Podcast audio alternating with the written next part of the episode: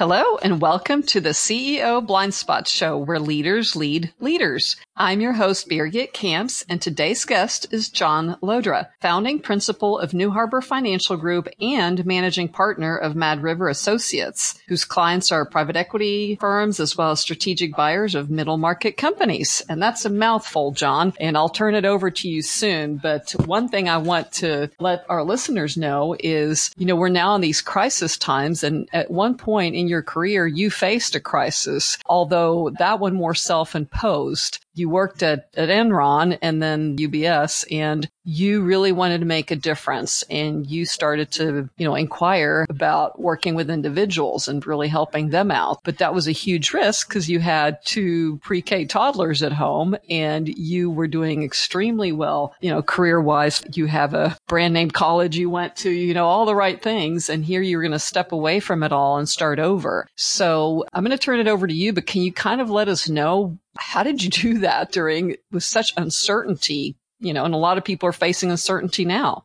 Well, thank you, Birgit. Thank you for having me. Um, really pleasure, and I appreciate you, you doing the service for your your listeners. Um, yeah. So, to your question, uh, you know, I guess I've been blessed or cursed with a uh, a vein of discontent as relates to a lot of things, not not least of which uh, my own my own path. I'd like to say I had, a, I had a couple midlife crises before I was 40. And I say that in, in, in all, all a good way, um, because that spirit of discontent, I think, prompted me to, to make some choices in my career that allowed me to, to drive those choices by, you know, my deep seated compass or ethical, uh, pointer, if you will, you know, the, the career transition that you mentioned in the wake of the Enron bankruptcy, um, it really presented a, a, crossroads for me. You noted I had kids at home. My, my, my wife was uh, CEO of our household, which is a, a more than a full time job for anybody that's been in that role. And I was the only breadwinner. And uh, I had a, a, stature in the industry that, um, you know, I had uh, plenty of, of options, uh, you know, kind of stacking up uh, that I could pursue. But I used that that transition in, in my life to really take a step back and say, well, now's the time to really follow my heart.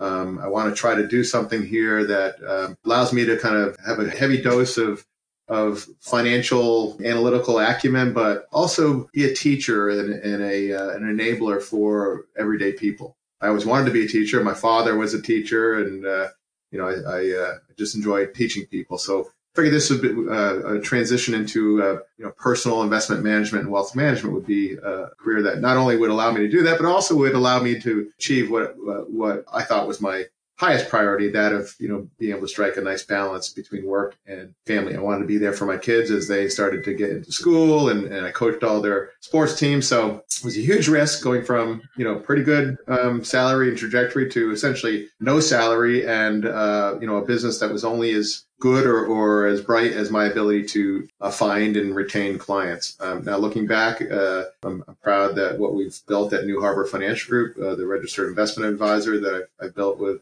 uh, a, business partner and a team, and uh, the things that have happened since then. But hopefully, that can, kind of gives you a little bit of uh, a flavor for for what drove me. It was ultimately just a discontentment, but also being driven by what my heart told me to do. Yes. Thank you for sharing that piece because I think there's a lot of people who think about it, but not everybody, you know, feels comfortable taking that step. Now, your career was not always roses though, in terms of, you know, showing up and succeeding. And you mentioned that, um, I mean, you now have a great team, but tell us a little bit about you know, any blind spots that you discovered about yourself regarding, you know, leading people? Yeah. Well, I, I learned a couple things. I learned that I, I wasn't really cut out for large corporations. Um, pretty kind of to the point and I, I like kind of seeing a, a, clear mission and, you know, a, um, a direct pathway to, to that mission. I also learned that uh, I'm not a great manager of people think I'm a good person. I think I'm a, a likable person, or I try to be, anyways. But uh, you know, I'm, I'm a very detail oriented person, sometimes to a fault, and I don't do a very good job delegating. So uh, I've I've come to find, and maybe have been given some feedback through the various HR kind of um, you know uh, sessions I've had in my career um, that you know I, wasn't always kind of in my in my um, you know most comfortable spot managing people. You know, I think a good manager of people. Were you surprised that, by that? No, it was kind of something I knew about myself. You know, I think the best managers are those that can um, delegate and empower others to to to carry the ball, so to speak. And, you know, I tend to be someone that's um, more a doer than a delegator. And that's, you know, something that you know, sometimes can be constraining. You know, you know, I would say that, you know, perhaps the size of my business has been limited by my inability to kind of step aside and, and, and delegate. We're all imperfect. And that happens to be, I think, one of my uh, imperfections that I've, I've come to peace with. And uh, well, and I mean, you did graduate with distinction from Cornell University with uh, in operations research and engineering. So you can kind of get a clue that that's, you know, you're really strong on that area. But somehow, uh, I know you said you were at peace with, with all that, but you do currently have a team of people and you guys have been together for a while. So how did you transform that or, or improve yeah. on that? Yeah, well, we are we are a team. We're we're so, so my my firm, New Harbor Financial Group, we're a SEC registered investment advisor. We work mostly with individuals and families. You know, we've got a small team. We're about uh, four or five people, and we're a very lean team. We don't do a lot of you know kind of superfluous things. You know, our our mission is pretty clear. What we do for clients, we we are here to help them be good stewards, risk aware, risk managed stewards of uh, financial assets that they uh, oftentimes have accumulated through very hard work and discipline on, that, on their own. And, you know, we supplement that with broad based financial planning services. But our team is, is really like a family. So it's, it's, I'd say many organizations, um, large organizations try to create kind of a, you know, collegial family like environment. I think it's hard to do in a big organization our small company, that's exactly the way I would I would describe it. We're we're we're like a family. I spend more time with my work family than my biological family here at home, and you know, so even we, now? we know each other like really. I'm sorry. Even now.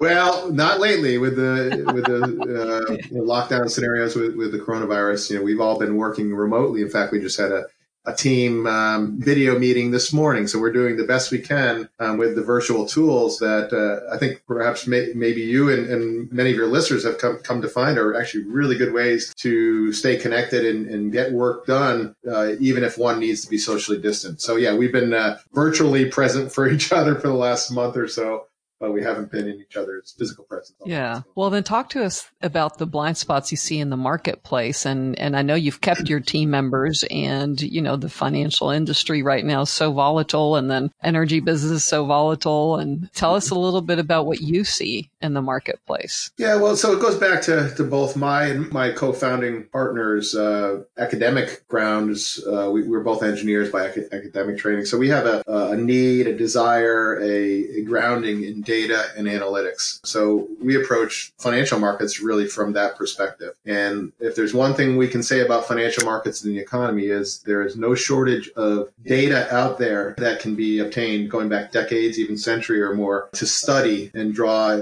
analytical inferences from. And on, on that basis, one can, by looking at the data, really understand how really unprecedented we are in so many measures, fundamental measures of, of valuation of, for example, the stock market relative to, to things like earnings, you know, you know, really have never been as high as they are right now. And I'm talking not even before, right before the Great Depression, not even the tippity top of the tech bubble, we're way more overvalued right now as a, a multiple of earnings than we were right before the tech, uh, the housing bubble collapsing in, in uh, 08, 09. And there's so many other data points I could, I could speak to, but we are extreme, extreme territory that we've never been before. And uh, that can be put against the backdrop of monetary policy and debt loads, both at government, uh, corporate and individual levels that in their own light uh, are also at extreme levels. So we are in literally uncharted territory. And, and the bottom line is we, we conclude there's a tremendous amount of risk in markets and that, you know, folks, whether they're, you know, 30 or 80 years old, should be taking a very conservative, very defensive approach uh, regardless of you know kind of their, their time frame because simply we believe that markets are priced with a tremendous downside and very little upside. Uh, and it's not just based upon a belief it's based upon historical data that gives a very strong statistical ground uh, you know groundwork for that kind of conclusion. Yeah and i certainly appreciate the you know, how you look at it because uh, I came to you after I'd lost a whole lot of money in a Ponzi scheme that a lot of people know about. But uh, your conservative approach is is phenomenal. For you know, like you said, it's it's unusual in the marketplace. You were so patient and in educating me, and you know, I have to say, for me, whenever I've called into your company, I can definitely see the current team uh, and the family you, so to speak, you've built because the left hand knows what the right hand's doing, which is very unusual to find in companies. So for people out there right now listening, you know, I hear you that uh, that we're in unprecedented times financially. Would you be open to them calling you if they had any questions or how I don't know how busy you guys are or what you do or don't yeah. want? Well, we're, we're very happy to talk with folks. Again, this gets back to my uh, guiding motivation for getting into this this line of work. Uh, and my team and, and my co-founding partner has the same philosophy. We, we love to help people, and, and we, we come at this from an abundance mindset. Obviously, it's a it's a it's a profession and, and one that uh, we use to support our families. But we have always taken the approach that to give is to gain, and uh, you know the last thing we want to be is you know, uh, selfish of our time and, and our insight. Um, we, we like to share that however we can. In fact, you know, we do do broad uh, podcasts like this and, and other platforms. Um, you know, for example, we have uh, done video podcasts with a group called Peak Prosperity. They have a YouTube YouTube channel where folks can find our market update videos.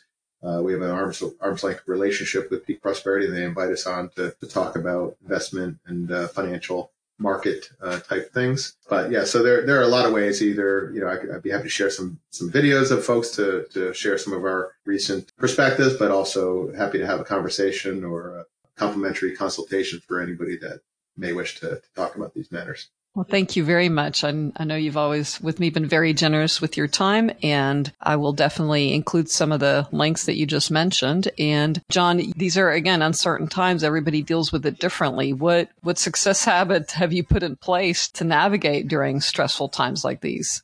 Uh, well, we all have vices, or many of us do, and sometimes those vices are healthier than others. Um, you know, I, I love being outdoors. My two favorite escapes are uh, mountain biking in, in the woods and, and nature, getting lost, so to speak, in, in the woods. Uh, and I also love music. Um, I love to listen to music, but even more recently, I've uh, enabled myself to enjoy playing and, and uh, actually being a couple uh, couple of friends who similarly had their youngest kids like mine go off to college this last year and we suddenly became empty nesters together. We formed an old man rock band together. So we've, we've been having a lot of fun with that. Unfortunately, we haven't been able to play out at uh, restaurants and, and, bars and such as a result of the coronavirus. Well, are there any YouTube videos on that?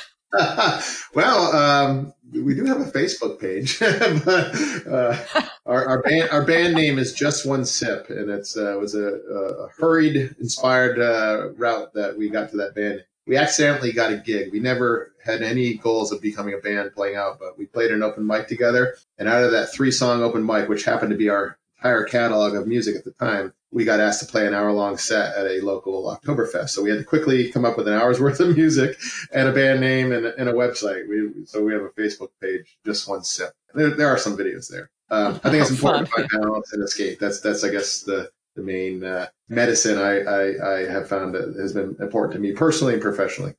Very good. So as we wrap up this this podcast, any last pieces of advice? Well, you know, I um, and I, I oftentimes think about work, and and you know, we all have jobs, or many of us do, and, and unfortunately, you know, jobs are, have become a source of stress for a lot of people. So I'm very, very, very mindful of that, and there are no doubt hard times for a lot of people um, right now. But you know, what, whatever job or vocation one is called to or forced to, I think there's an opportunity to you know use it as a way to demonstrate who you are are as a person, even in tasks that might be considered menial by society at large. There's great opportunity to be who you are, be the good person that you are, let your goodness shine through, and, and always always do the right thing. You know, I tell my my sons and, and every young person that I've worked with that you know your career hopefully is a long one and, and it's only going to be better and more productive and fulfilling to you if you always do the right. There's never a situation where doing the right thing is the wrong. Beautifully said. And uh, thank you again for taking the time to be on this podcast and, and be as open as you are. And uh, thank you, listeners, for continuing to lead and listen. And I could wrap it up and by saying goodbye in Dutch or Spanish, or but, in, but instead, I'm going to hand it over to you, John, for you to wrap up our show for us. Yeah, well, well, thank you, Barry. I really appreciate you having me on, and really like it. Uh, you know, really, really enjoy talking with uh, business leaders like yourself, and I truly think you, you're doing a service. And you know, we all need to hear perspectives outside of our own, and hopefully, some small nuggets of my own learnings were shared today that hopefully folks can some value in. So, I really appreciate you having me.